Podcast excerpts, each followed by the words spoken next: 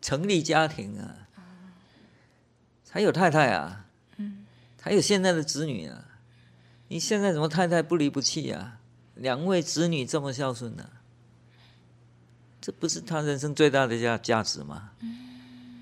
但是呢，病人生病的时候就忘光光了，他会觉得什么都没有了，然后会觉得自己什么都不会，什么都不能做，什么都没有了嘛。哎，这就是我们要协助他哪个美好啊，把他抓回来。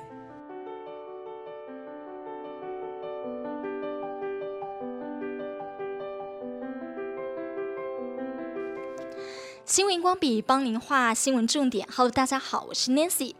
好，持续呢，我们要跟啊、呃、台大的这个蔡医师哦，蔡兆勋蔡医师来聊聊呃年轻世代的必修课。诶，现在包括了一个提早练习告别。那么在上一集呢，我们有聊到，就说呃年轻的这个呃癌症患者越来越多，所以呢呃这个年轻患者他们在面对死亡，呃他们要怎么样跟癌症和平共处？还有除了在陪伴患者做心情调试之外呢，诶，其实家属要怎么样让他们可以安心的去。陪伴这个患者，然后怎么样家属家属跟患者都是能够安心来面对癌症跟死亡这件事情，其实呃很不容易。那持续要来专访蔡医师，Hello，蔡医师，你好，好，蔡医师，您在呃上一集的时候有跟我们聊到临床宗教师，什么是临床宗教师啊？啊，好，那借这个机会呢，向各位说明一下哈，嗯、呃。我们在照顾这些末期病人的时候，很重视啊病人身体的痛苦的缓和之外呢，啊病人的心理啊、社会啊、人际关系以及他所谓的灵性的痛苦啊啊，就是您刚才提到的啊，这个自我尊严的丧失啦，啊这个放弃哈，自我放弃啦，不想活了。不甘愿啦，啊，舍不得啦，放不下啦，跟心愿未了啦，跟死亡恐惧感啊，这些都是我们很重视的课题嘛。那我刚才有提到，我们过去的医学教育，医师呢是在这个医术上面啊，那护理师呢也是在这个病人的照顾上面，身体的舒适的照顾啊。那心理层面有心理师，这个社会人际关系有社工师，啊，那但是灵性的照顾关怀，啊，这个是很重要，啊，但是呢，我们没有这方面的专业，啊，那但是呢，你可想而知的是，一个末期的病人，他近期会走向死亡，他的身体的功能是会衰退，他会越失能。随着时间的向前，他越失能，所以我们缓和病人的症状，他身体还是退化，还是走向死亡，所以呢，他有很大可以呃发展的空间，就是在病人的心理、心灵层面的成长，因为他的身体是走下坡，所以他可用的是。他的这个心灵的成长，啊，心理的调试是何等的重要，让我刚才提到的说，为什么这些病人最后可以比 OK 啦，可以面对这个死亡的问题呢？都是在心理、社会、灵性上面很大的什么进步，他才有能能力嘛。好，可惜我们呢没有这方面的专业。也因此呢，在台大医院一九九五年开立安宁病房开始的时候，我们的老师啊，这个当时的副院长就是莲花基金会的荣誉董事长陈荣基教授呢，他当时就注意到说，我们的民间信仰主要在于道教，在于佛教为主的一个倾向。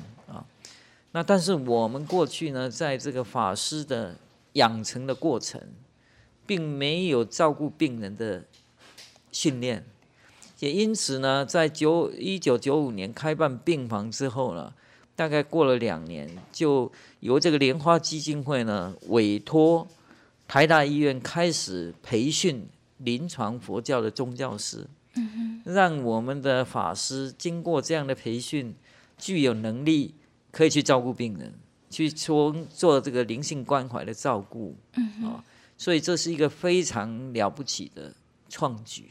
这个创举不仅是带动了我们啊啊台湾安宁缓和医疗的品质，更是影响到我们附近的国家。啊，譬如说我们的日本啊，邻近的日本，他们发现我们有这样的培训计划，哎，竟然呢把我们的培训计划呢引进他们日本，嗯哼，呃，你知道吗？日本的医疗是比我们进步啊，日本开启安宁缓和医疗比我们早啊。但是呢，在这个灵性关怀这一部分呢，哎，他看中了我们。嗯、这个日本啊，NHK 电台啊，报道了我们台湾培训临床佛教宗教师，他们的记者到台湾来，这个采访了一个礼拜，把这个照顾模式啊引进日本啊，所以这是一个创举啊。那这个宗教师呢？法师经过培训以后，就变成临床佛教宗教师。嗯、那么这么多年来呢，我们是非常辛苦啊。嗯、目前呢，只有大概四十几位啊的宗教师，在台湾各个医院呢，安宁疗护团队呢，协助照顾病人。啊，那这个是非常难能可贵，也是非常非常困难的过程啊。嗯那这个宗教师培训以后呢，他来照顾你刚才有提到的灵性的需求。对啊，那我们人哈，任何人都有灵性的需求啊。为什么？很简单呢，也很具体。我们人的生活必须要有意义，嗯，有价值、有目的嗯的感觉嘛，这就是人的一种需求。嗯哼，你每天早上起来，如果你觉得人生没有意义、没有价值、没有目的，你会很痛苦，对吧？啊、哦，这就是灵性需求。我们有被爱，我们有被支持，我们有被宽恕的需求，不是吗？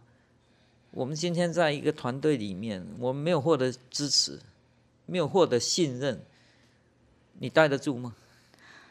真的，这不是很具体吗？我是想到，就是呃，医师讲到，就是人都灵性的需求是那个活着的意义。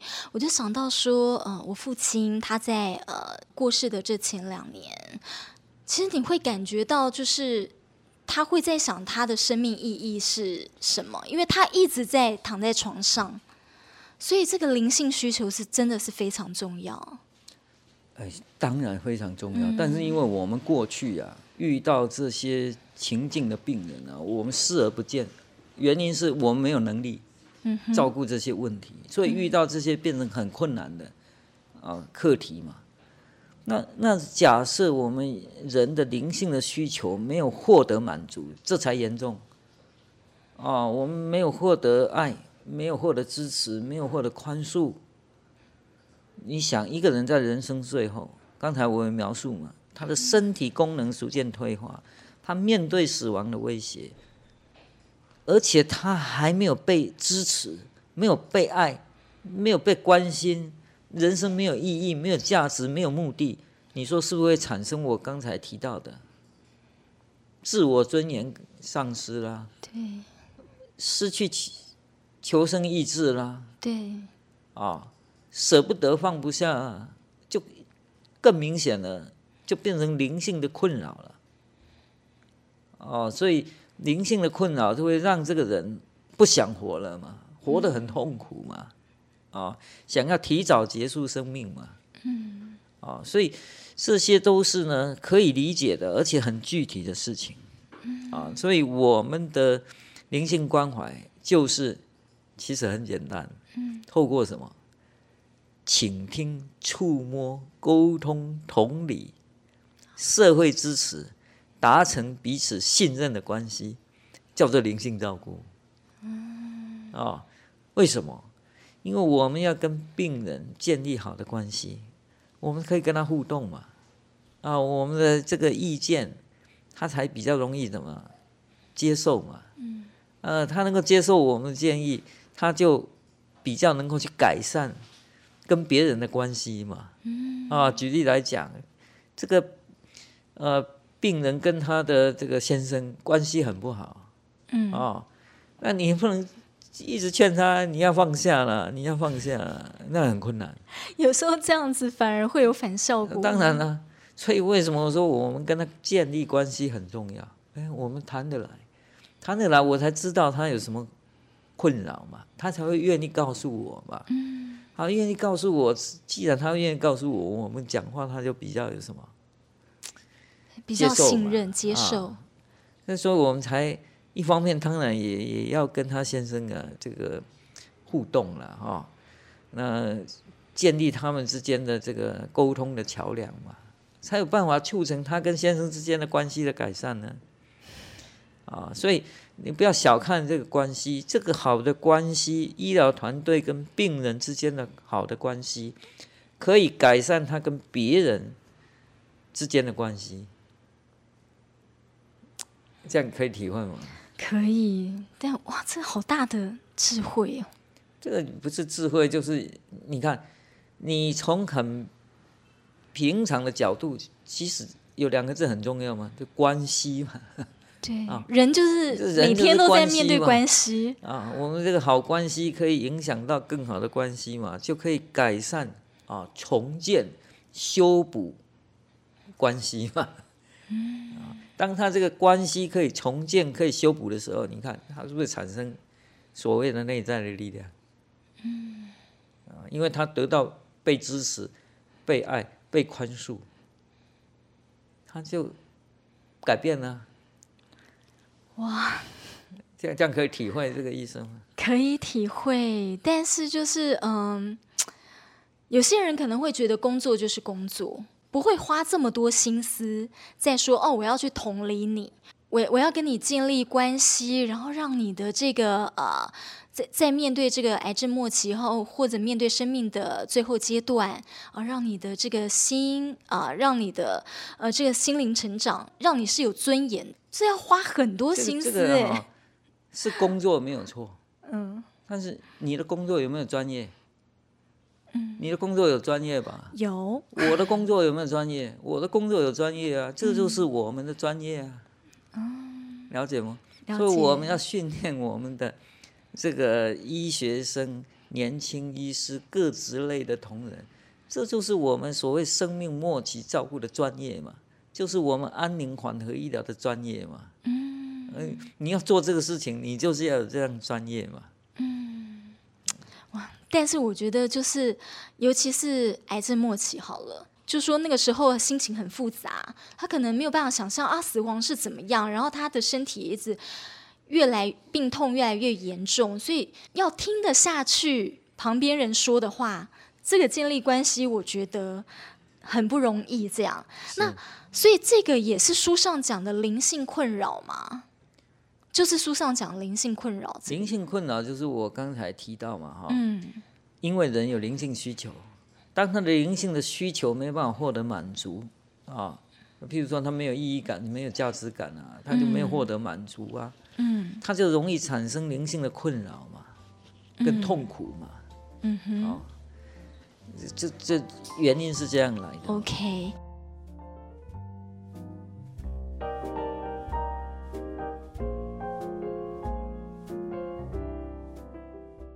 好，刚才医师有讲到在，在呃一九九五年的时候嘛，台大医师那个时候就做了呃。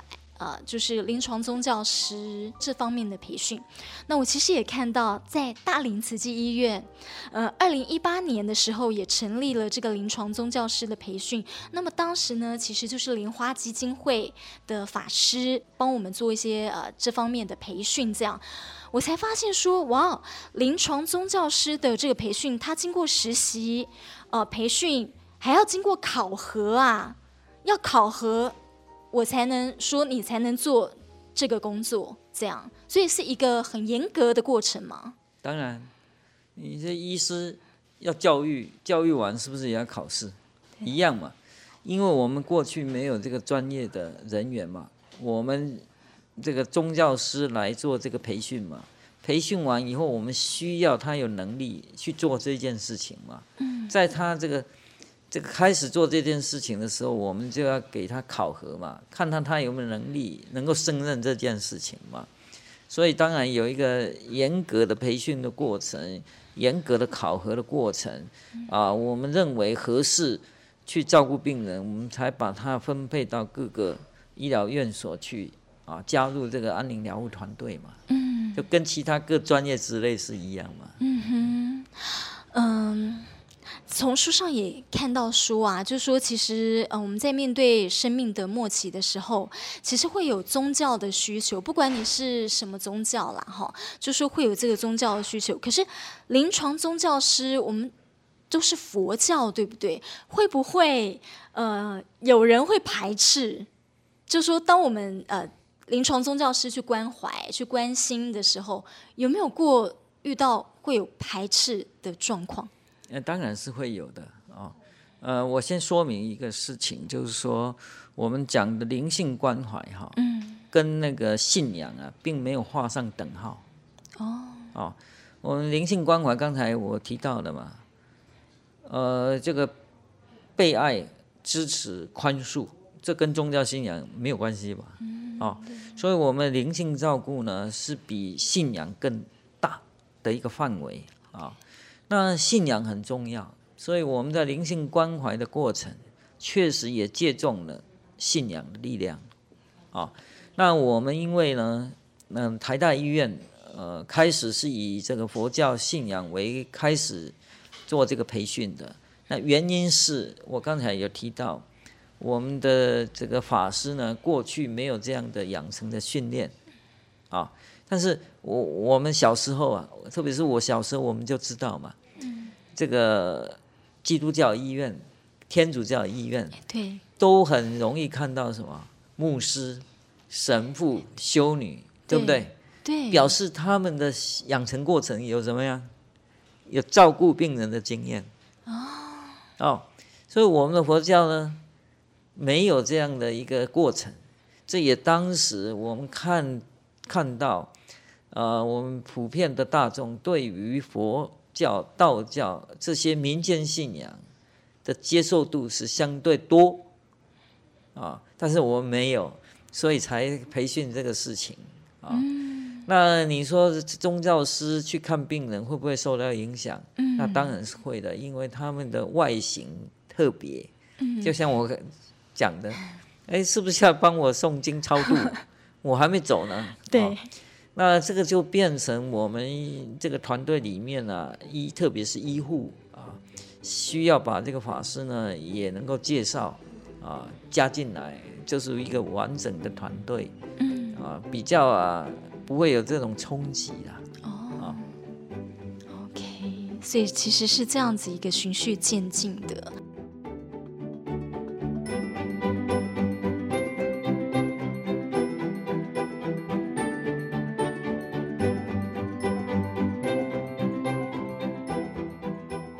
书上这一段讲得很棒，他说：“活着的人因为没有经历过死亡，所以死亡的过程是如何，死后的世界又是如何，其实都是问号，所以大家才会对呃未知的死亡充满恐惧。”这样，他还讲到，就说临终到死亡是一种身心解离的过程。身心解离这四个字我不懂。呃，你看哦，我们人啊，所谓死，就是生命迹象。停止嘛，嗯，哦，但是你你在想，停止之前是一个什么？衰退的过程，嗯，啊、哦，所以或许你也听过了啊、哦，这个四大分解。啊、哦，就是人呢临终的过程，嗯，走向死亡的过程，啊、哦，会有一些现象，啊、哦，譬如说呢，我们的病人，哎，平常好像没有什么力量下床了，哎，他突然在临终之前呢，想要下床。回光返照还是什么的？哦嗯、有人这样说。嗯，但是呢，我们确实会观察到，他想要下床，这就是在《西藏生死书》诗生死书里面所描述的啊，地大分解，地上的地，他想要接触地地面，想要下来，啊，那经过这个过程呢，就水，啊，什么叫水呢？从我们医学的角度看呢？他就进入了那个血压下降啊，休克的过程。所以我们会遇到病人在这个时候啊，身体是什么？冒冷汗、潮湿的感觉。嗯哼。哦，这叫做水，水分解。啊、哦，火，来就是燥热。人在这个过程呢，会有燥热。啊、哦，他要把这个衣服拉掉，很很燥热。哦，像我们啊，都已经在冷气下了，我们都不觉得热，他很燥热。啊，要把这个衣服啊、被子拉开，啊，再来，风轻飘飘了，啊，就是一种轻飘的感觉，这是在描述、形容啊，这个病人在进入啊这个濒死死亡的过程中的一些现象，啊，那这个就是说我们的身这个肉体嘛，哈，这个跟他所谓的心灵啊，啊，这种。分离的一个过程，好感恩哦！谢谢蔡医师，就是解答了我这么多的看了书之后的困惑，这样子。那他也讲到，就是说在灵性的照顾上，透过生命回顾的倾听同理，然后呢，呃，搜集各种相关资料，拼凑病人的生命故事，其实就是您讲了吗？就说呃，我们要去同理心，然后要去倾听，然后去建立关系。大家讲到就说。相关的研究显示呢，生命的意义或价值感越高的人，他对死亡的恐惧越低。也就是您刚刚讲到的，他的这个灵性需求有被满足，他对于那个死亡恐惧其实也就越越低了，是这样的意思吗？嗯，我借这个问题啊，说明一个事情啊，嗯，这很重要。刚才我们一直强调关系建立嘛，对，这关系建立呢的目的要来做什么事情呢？要来协助病人做面对死亡的准备。OK。哦，所以关系建立是很重要，因为我们要提供给他一些建议，提供给他一些方法嘛，哈、哦。嗯。干嘛？面对死亡准备。那面对死亡准备，不是你想到的说，哎呀，问他衣服准备好了没有？问他葬仪社准备好了没有？这不是，是什么？我告诉你。有六五大 可能的方向。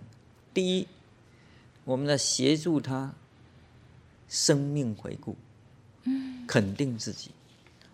啊，什么意思呢？我们跟病人有关系，他愿意跟我们讲话。啊，我们会问啊，譬如说，哎，这个小姐你哪里人？啊，先生你哪里人？啊，他说啊，我是云林人。他说啊，那那你来台北多久了？哦，我我十三岁国小毕业就来台北了。啊，那你来台北做什么？你知道吗？这个很辛苦啊。当时我国小毕业啊，我跟家里拿了二十块钱，就自己跑来台北了，谋生啊。你你十三岁干嘛？还在念书。对呀，他十三岁在干嘛？已经自己谋生了。呃到台北来谋生啊。嗯。你看，那那个时代比我年纪。大的时代，那是很辛苦的，要来当学徒啊！哦，他跟我讲，你知道吗？我要去学理学学这个修理机车啊，先从扫地干起，地扫好了才有饭吃。啊、地没扫好，你连饭都没得吃，还学学理学习修理机车啊、等着这个基本功。然后呢，才有机会补轮胎，啊，补轮胎还要学洗车，你你了解了吗？我了解了，就是其实他有很了不起，然后的地方，其实透过您在倾听他讲他这段奋斗的过程，他肯定了自己。哎，再来再继续讲啊，嗯，他学着一技之长才能干嘛？成立家庭啊，才有太太啊。还有现在的子女啊，你现在怎么太太不离不弃啊？两位子女这么孝顺呢、啊？这不是他人生最大的价价值吗？但是呢，病人生病的时候就忘光光了，他会觉得什么都没有了，然后会觉得自己什么都不会，什么都不能做，什么都没有了嘛？哎，这就是我们要协助他把个美好啊，把它抓回来。哦，所以呢。他才会自我肯定，哎，自我肯定产生了之后就怎么样？有意义感，有价值感了。了解了。了解了。啊，就是这个所谓面对死亡准备，一个可能的方向是这样。刚才是讲五大，还有哪些吗？有啊，化解冲突，嗯，追求圆满。啊，不管呢，人有好一面嘛，好的一面要自我肯定嘛。嗯，不圆满的时候要化解嘛。嗯，啊，冲突要化解嘛。所以，我随便问你，你会告诉我你跟谁有冲突吗？不可能，不会。所以关系的建立是一等一的重要嘛。我们有关系，你才愿意跟我分享嘛。啊，我们知道，我们才知道怎么协助你嘛。我现在觉得这个建立关系，这个呃，除了用在就是您医疗安宁照护这个部分，其实用在任何地方，用在家庭，用在任何工作。哎，是的，所以你你可以查一查。我为了教学教这个学生，我写出菜食点了。有，我有，这菜食点就是要让学生体会。学习怎么样去跟人建立关系，因为我知道建立关系是非常非常重要的这个过程啊！啊，没有这个关系的建立，什么都没有。好啊。第三可能的方向是什么？心愿完成嘛，或者是替代的方案嘛。嗯。啊，比如说我们很多遇到的这个南部乡亲来的老先生，他思思念念的是什么？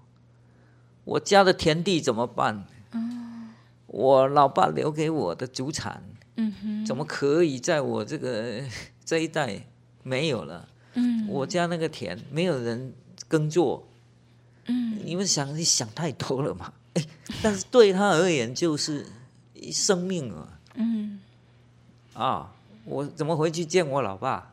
嗯哼，你听懂吗？听懂，这就是心愿嘛，嗯，啊，所以我们。要找到替代方案，或者帮他完成他的心愿嘛？嗯，啊，让他的这个知道说他的重视的田地将来可能会做怎么样的一个发挥嘛？这就替代方案嘛。安宁缓和照护好用心力哦，就就是这些事情啊，不然怎么去呃做这个灵性关怀照顾？怎么去改善他的灵性困扰？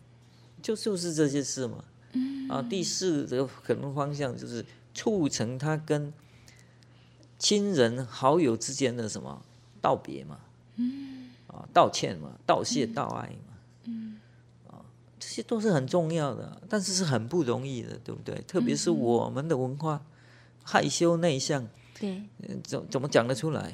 哎，但是我们透过好的关系，你看又来了，好的关系就能够发挥起来，嗯哼，哦，比如说我们很多的啊，志工。啊，伙伴很厉害啊！这个帮助病人沐浴、洗澡啊，病人千疮百孔啊，没办法洗澡啊，哦，嗯、身上都是什么管路啦、伤口啊，怎么洗？我没有办法帮他洗啊。嗯，哎，洗澡家人会在旁边啊。啊，我们这职工就敲边鼓啊，啊，什么敲边鼓呢？遇到夫妻的，跟他唱这个歌啊，哦，唱歌起来就有气氛呐、啊。他们就相拥而泣啦，道别啦，哎，就是促成这个啊道谢道爱的过程啊，或者是遇到生日啊，我们跟他举办个庆生会啊，让他的亲人好友能够来跟他在一起啊。啊，对，那不就是世道人生嘛？尤其是安宁病房，常常会有很多很温馨的故事，就，就是透过这些过程啊，嗯。还有呢，我们善用了这个音乐艺术啊，对，啊，透过这个歌声疗愈啊，能够进行这个世道人生的过程啊，这才能够放下嘛。嗯哼。所以你在劝他要放下，要放下，那无效。嗯，表面一定要有一个过程。嗯。啊，所以呢，这个圣严法师讲的很很对嘛，面对、接受、处理、放下。啊，就是这个历程嘛，我们照顾就是遵循这个历程嘛。嗯，刚才我们讲不是病情告知嘛，我们来跟他一起面对嘛。嗯，总要接受嘛。嗯哼，处理就是照顾嘛。嗯哼，过程照顾的过程放下嘛。嗯，哦，所以它是有有这个脉络可循嘛。啊。第五更更重要，也更困难，就是我们要启发这些病人的什么？感恩心嘛。嗯哼，啊，因为他被受到照顾了嘛，嗯，他感动啊，会感谢别人嘛，嗯，感恩嘛，慈悲嘛，喜舍嘛，哦，他是我们的典范嘛，嗯，因为我们没有经验嘛，他走在我们前面嘛，嗯，所以他是我们学习的典范嘛，对对，哎，这个力量就无限哦，以病人为师。啊，这个力量就就大了。啊，所以。面对死亡的这个五良方啊，我经常讲五良方就是这些事情啊。那是建立在良好的信任关系之下，还可以做这些事，不然完全做不到。嗯哼。好，最后想请问蔡医师啊，就是呃，您做这个安宁缓和医疗，一做超过了二十年，对，我觉得这个非常不容易。是怎么样一个信念，就是让您可以恒持？做这么久，我有提到嘛？我们开始是感受病人家属的苦痛嘛，嗯，经过练习嘛，啊，就是这些病人跟我们相处，我们跟他学习嘛，面对这个难题嘛，啊，不断的成长嘛，成长能够照顾好这个病人，有改变嘛？你看每一个例子的改变，是不是给我们照顾者很大的启发跟动力？嗯哼，哎，那时候越做着什么？越有经验，越有经验就越什么越快啊！那你越快帮助别人，我们自己是很欢喜欢喜啊！哎，这些当然就是源源不断的动力啊！哦，所以我我现在跟你讲话，我身体体能上是疲倦了，但是我的精神是很好啊！为什么？因为我在分享这个正向的能量嘛。嗯谢谢感恩蔡医师，而且听说您现在就是呃每个礼拜有一个时间下班后，您还去上课，上的是 EMBA 吗？啊、呃，这个这个是 这可以提一下吗？因为啊，因为我我们医院的长官啊推荐了、啊、我去进修嘛，哦、嗯，那其实呢，我我是相对年轻的时候就担任过主管啊，嗯、我担任六年的家庭医学部的主任。啊，也当过这个安宁华的医学学会的理事长哦。嗯、那因为相对年轻，所以也没有什么行政的经验了，就是边做边学嘛。嗯。那可能我卸任以后，长官觉得我比较有空了，所以他就推荐我，呃，这个补助我这个学费嘛，让我去接受这个 EMBA 的训练嘛。嗯哼。那你也是知道说。我原来的个性特质比较害羞内向，对，跟这个这个课程呢，我其实也鼓起很大的勇气了啊，嗯、去去参与了。那总是人总是要变嘛，啊，嗯、那我觉得安宁缓和医疗是一个很好的事情啊，但是我们有提到，它叫好不叫座，人见人不爱，嗯，为什么？因为死亡是。非常逃避的事情，逃避对啊、哦，是我们文化里面很逃避的事情。对，那我会觉得这个是需要去推动，也要去行销。嗯哼啊、哦，今天我接受你的访问，就是在行销。嗯啊，谢谢透过这样的方式，让我们社会大众能够更了解哦，原来是这个样子啊、哦，让大家对这个安宁缓和医疗不再有心存。这个迷失啊，误会啊，认为是一个放弃、呃，消极、负面的都不对，它是一个积极正向的才对。嗯啊，所以这些都是要跟社会大众啊去做这个行销啊。嗯，好，我这边要讲点心里话了。我对蔡医师，嗯。有一次上节目的一个感动，然后有有触动到是，在去年一年多前，我的父亲过世，然后我那个时候呢，就是呃从 YouTube 上面去搜寻到我们自己的节目呃人文讲堂，然后搜到您在讲啊、死亡这件事情，讲到安宁照护这件事情，我记得那个时候您好像也是打着这个领带。然后，其实我那个时候，我的父亲已经呃，过世好几个月了。我那个时候其实还没有办法完全的走出来，我一直就是还只要想到父亲过世的那那那段时间，我就会难过。真的是看到那段演讲的时候，我心里有比较舒服哎。对，所以很谢谢蔡医师。谢谢你。